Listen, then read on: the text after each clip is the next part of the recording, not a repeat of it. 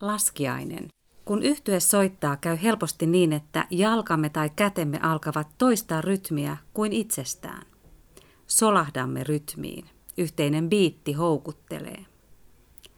Laskiainen ja paaston aika ovat rytmiä. Moni ei enää yhdistä laskiaista paastoon. Mieleen tulee ensimmäisenä laskiaispulla ja mäen lasku. Historiallisesti kyse on karnevaalista – eli kirjaimellisesti lihan hyvästelystä ennen paaston aikaa. Elämän rytmiin kuuluu erilaisten musiikkilajien vaihtelu. Se resonoi vuoden aikojen vaihtelun kanssa. Kaikelle on aikansa, sekä iloiselle peuhaamiselle että tummien tunteiden kohtaamiselle. Riemulauluille sekä murhelauluille. Kirkon kalenteri on vuoropuhelussa näiden rytmien kanssa rytmi palvelee elämää. Jos ihminen tuntee olevansa rytmistä ulkona, hän voi huonommin. Asiat eivät silloin asetu paikoilleen sopivaan suhteeseen toistensa kanssa.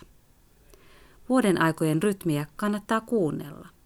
On luonnollista, että talven pimeässä tehokkuus ei ole yhtä suurta kuin valoisampana aikana. Paaston aika ja kirkkovuosi kutsuvat sinua rytmiin. Paaston aika on hiljentymistä, keskittymistä ja valmistautumista. Paaston aika on itse tutkiskelua ja yhteyden kokemista toisten kanssa. Paaston aika on kilvoittelua ja pyrkimystä tehdä entistä parempia valintoja.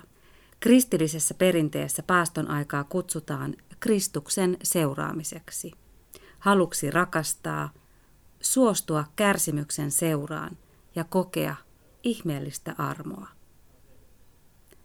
Paaston aika sijaitsee kahden ilon välissä. Laskiainen on sisäänkäynti tai sävellyksen johdantoosa, preludi. Pääsiäinen on yllättävä uloskäynti, poisvieritetty kivi, rock and roll.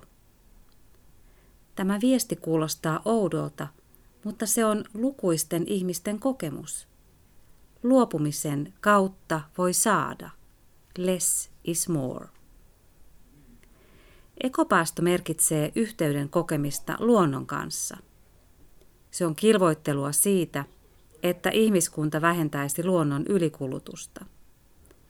Kyse on tässäkin rytmistä ja melodiasta sopusoinnun etsimisestä ekosysteemien suhteen. Ekopaasto on kritisoitu siitä, että se kutistaa kristillisen paastoperinteen pelkäksi ympäristökilvoitteluksi. Paastolla on monia ulottuvuuksia, mutta nykyaikana ympäristökysymykset ovat yhä vahvemmin läsnä kaikessa. Ylikulutus vahingoittaa samaan aikaan ihmisiä ja muuta luontoa. Globaalit ympäristöongelmat aiheuttavat ihmisissä myös paljon vaikeita tunteita ja ahdistusta. Ekopaastossa ympäristöjalanjäljen pienentämisen lisäksi pohditaan ympäristökädenjäljen kasvattamista, eli yhteiskunnan rakenteisiin vaikuttamisen olennaisuutta. Nyt on aika riemuita laskiaisesta. Pian laskeudutaan paaston aikaan, mutta senkin ytimessä on ilo. Paasto voi kirkastaa ja puhdistaa.